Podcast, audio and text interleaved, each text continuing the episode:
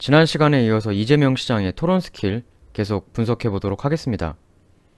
상대방의 복지 포퓰리즘이다 라는 공격에 대한 여러 이 시장의 역반격들을 살펴봤었는데요. 그것에 이어서 이러한 반격도 또 펼칩니다. 이 시장이 아, 자꾸 포퓰리즘 이야기 하시는데요. 국민한테 복지하겠다고 마구 공약하신 곳이 바로 새누리당이고 그 대통령 후보였던 것이 박근혜 대통령입니다. 온갖 복지 공약해서 표는 싹 얻어놓고 당선되고 난 후에는 나 몰라라 하고 이게 뭡니까? 이런 말을 합니다. 말싸움의 기술에서 가장 효과적인 것 하나가 바로 여기서 나오는데요.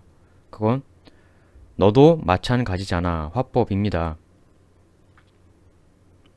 A, B 두 사람이 논쟁을 한다고 했을 때 야 너 이거 뭐뭐뭐 한 거 이거 왜 했어? 이 나쁜 놈아 라는 공격이 들어오면 이걸 받아치는 방법 중에 제일 좋은 것 중에 하나가 야 그거 너도 했던 거잖아 이걸 당하게 되면 상대는 어떻게 말을 해야 될지 굉장히 난감한 상황에 빠지게 됩니다. 과거에 우리 정치권에서도 여야가 공방을 할 때 예를 들어서 야당이 여당의 자원 외교, 돈 낭비 이거 문제 있다. 그때 여당이 어떤 식으로 반격을 했느냐면 그 자원 외교 옛날에 열린 우리당도 했었던 거 아니야.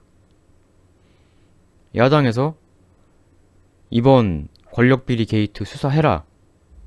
그럼 여당에서 반격을 이번 비리자 그거 니네 열린우리당 정권 때 사면시켰던 사람이잖아. 너도 그랬잖아. 너도 마찬가지잖아.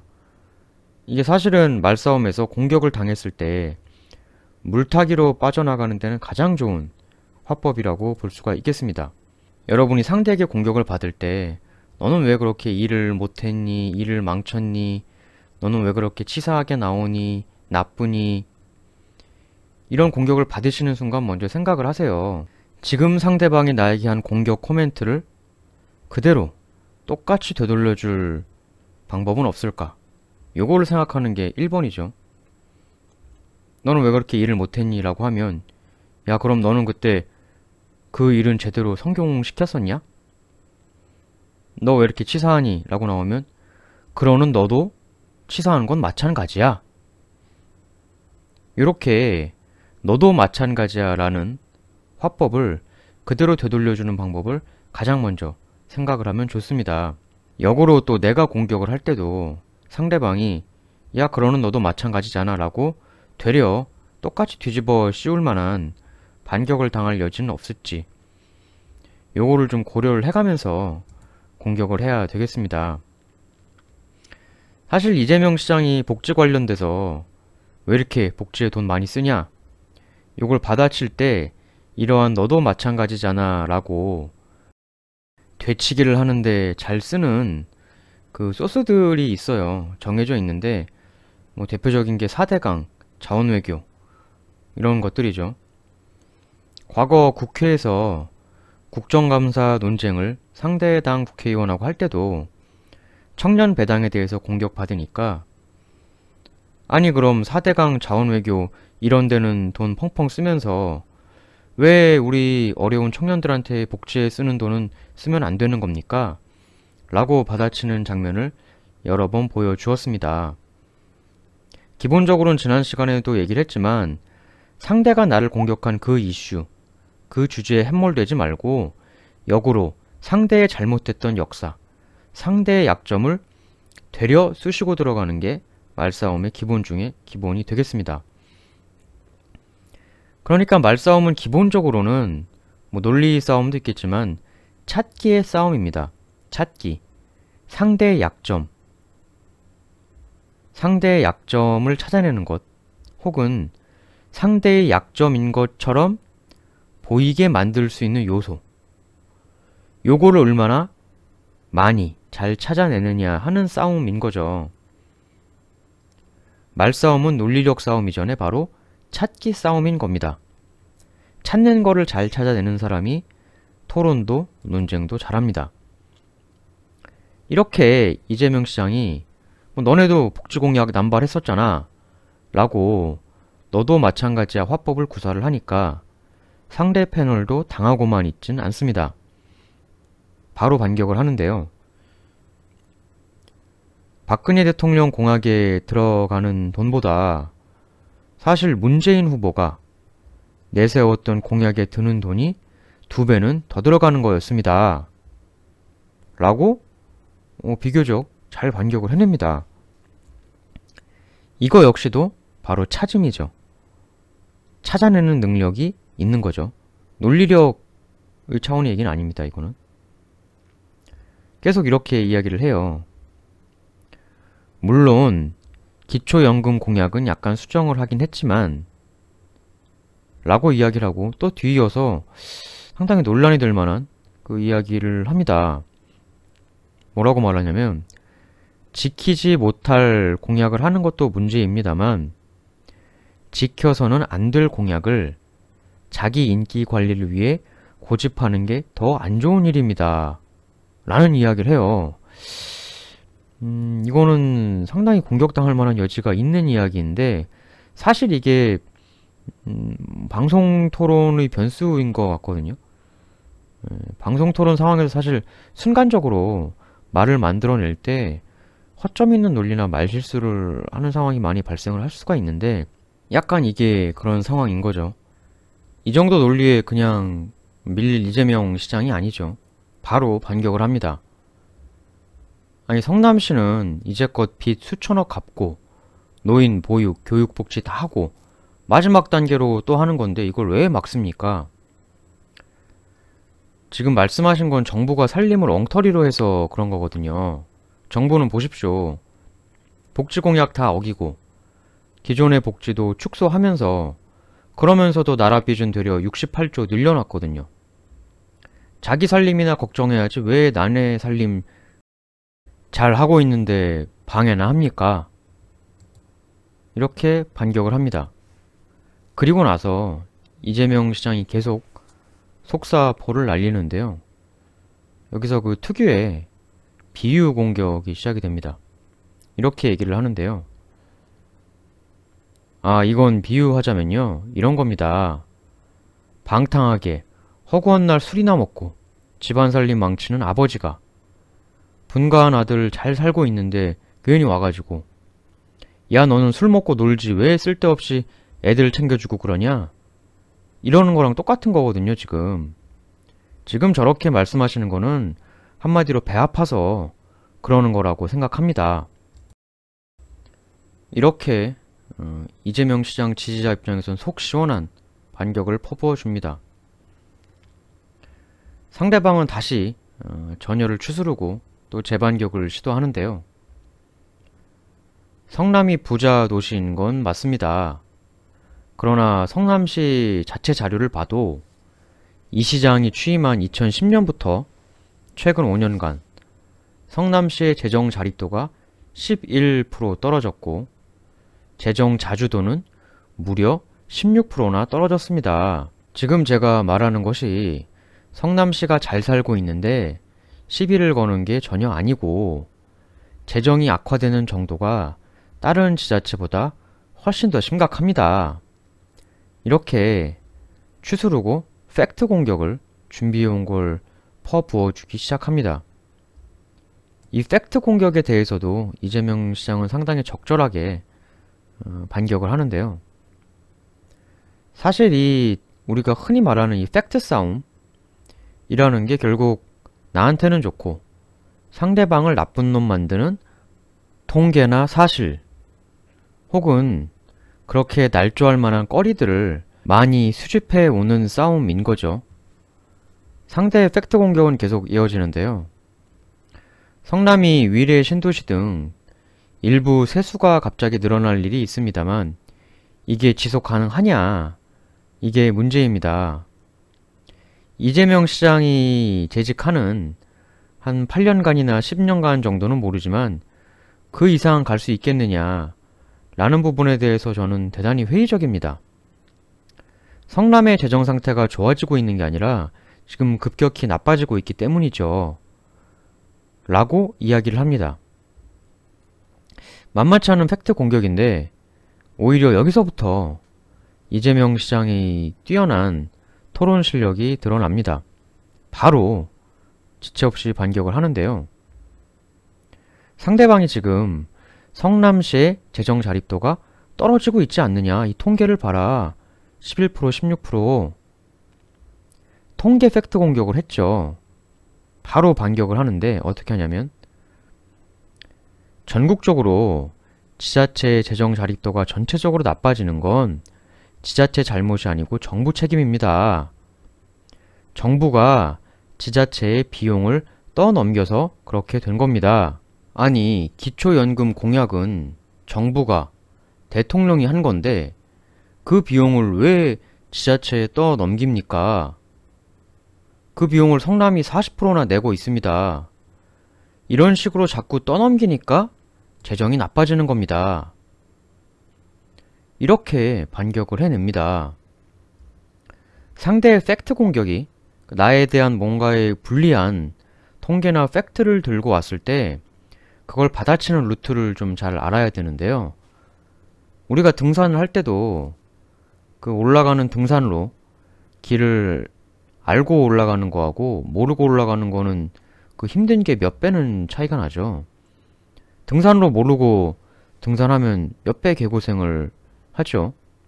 이것처럼 말싸움에서도 내가 어떠한 방향으로 가야 되겠다 라는 길을 찾는 방법을 알면 싸움을 풀기가 대단히 쉬워집니다. 상대가 나에 대한 뭔가 안 좋은 통계나 팩트를 들고 나왔을 때 어떤 식으로 빠져나가는 길을 뚫어야 되느냐 좋은 하나의 패턴을 이재명 시장이 지금 보여주고 있는 거예요. 상대가 들고 나온 그 안 좋은 팩트 그 팩트의 발생 원인 그 팩트는 실제로는 있지만 그 팩트가 벌어진 발생 원인 혹은 발생의 책임이 나한테 있는 게 아니라 오히려 상대한테 있다. 이런 식으로 길을 뚫어나가는 게 팩트 공격을 받아치는 가장 이상적인 루트 이죠. 바로 이재명 시장이 지금 보여주고 있는 건데요. 순간적인 상황에서도 그걸 능숙하게 해내고 있습니다. 이걸 꼭 기억을 하세요. 상대방이 나에 대한 안 좋은 팩트를 들고 나오면 야 그거 오히려 너 때문이야. 그거 원래 네 책임인 거잖아. 이렇게 뚫고 나가는 길이 하나가 있다. 요거를 기억을 해둡시다. 그리고 나서 여기서 이제 이재명 시장이 성남시는 재정 자립도가 떨어지는 비율이 다른 지자체보다 낮다. 라고 어, 상대방이 이야기하는 팩트하고 정면으로 배치되는 전혀 다른 팩트를 지금 이야기를 하고 있죠.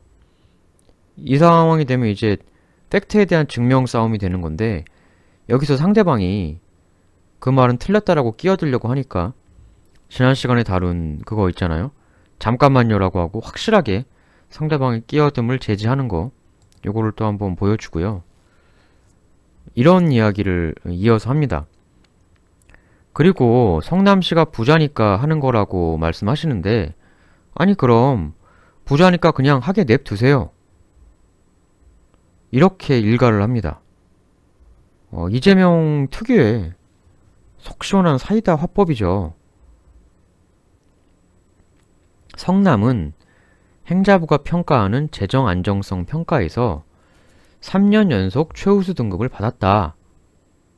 복지하면서도 정부로부터 이런 인정을 받은 건데 지속 가능성과 안정성은 이미 충분히 검증된 거 아니냐 이런 말도 덧붙입니다.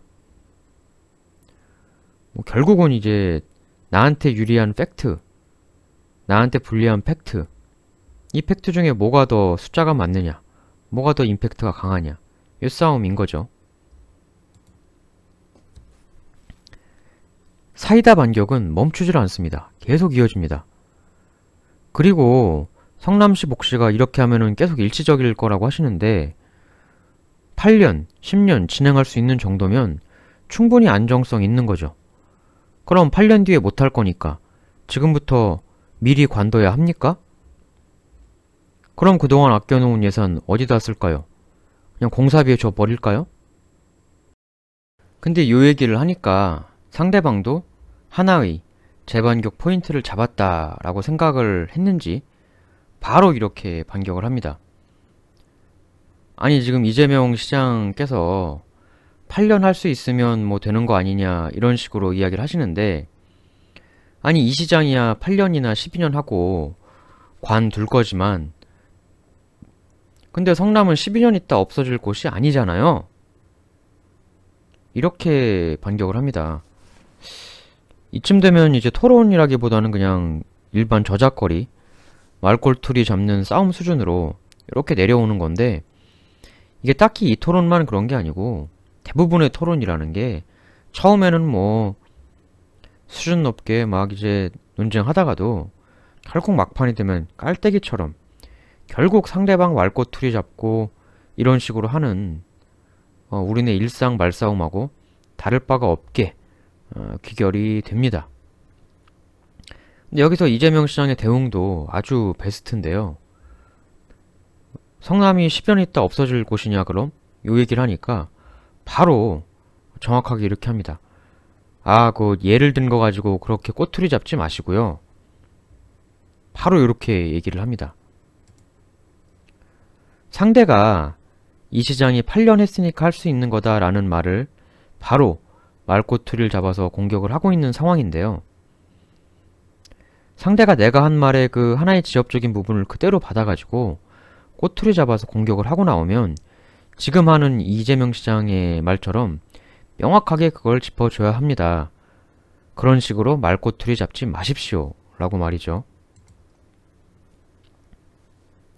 바로 이재명 시장은 아니 전임 시장이 남겨놓은 빚 7천억 중에 상당액을 갚으면서 복지를 하고 있는데 그걸 그런 식으로 말씀하시면 안 되죠.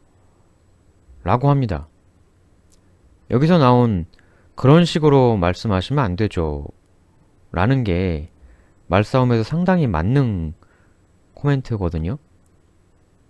그러니까 예를 들어서 AP 두 사람이 어, 언쟁을 하는데 아, 나는 우리 사장의 경영을 매우 잘못했다 라고 본다 이렇게 얘기를 했어요. 그 경영을 잘못한 나름대로의 팩트도 이렇게 쫙 대고 인사 관리도 못하고 마케팅도 못하고 뭐 이렇게 얘기를 했다는 거죠. 근데 B가 이런 식으로 받아칩니다. 딱히 팩트는 없는데 아, 그 사장도 나름 열심히 고되게 성심성의껏 일하고 있는데 꼭 그런 식으로 말씀하시면 안 되죠. 이제 사실은 팩트도 없고 논리도 없는데 말싸움에서 이런 경우가 많이 나와요. 예.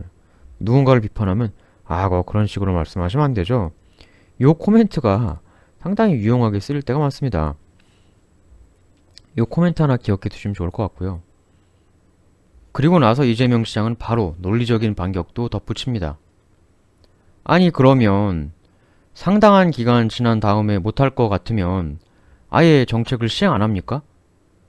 그럼 나라에서는 뭐 하려고 새로운 정책들을 시행합니까? 그럼 상당한 기간 지나고 나면 못할 것 같으니까 아예 지금부터 하지 말자. 이런 식으로 따지면 할 수 있는 정책이 뭐가 있겠느냐? 뭐 이런 얘기죠. 뭐 상대방이 잡은 말꼬투리에 대해서도 논리적 스타일로 어, 완벽하게 받아 쳐주고 있습니다. 정말 탁월한 토론가인데요.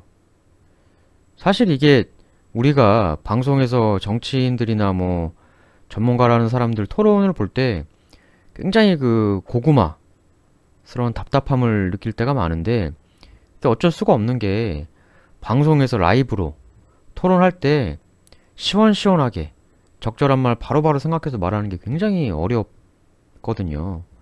우리가 그 자리에 가도 여전히 고구마스러운 답답한 토론을 할 수밖에 없을 겁니다. 근데 이재명 시장은 특이하게도 이 분야에서는 아주 특출난 능력을 갖고 있는 정치인 중에 하나입니다. 볼 때 재미가 있고 답답함이 없죠. 늘 속이 시원시원하고. 그래서 우리 그 토론과 말싸움의 기술을 한번 알아볼 때 굉장히 유용한 사례입니다. 그럼 다음에 또 어, 다음에 또 또 다른 스킬 어, 가지고 오도록 하겠습니다. 유튜브 채널 잔머에 오시면 동영상으로 텍스트 올려서 이렇게 영상으로 보시면서 들을 수도 있거든요. 그럼 다음에 또 올리겠습니다.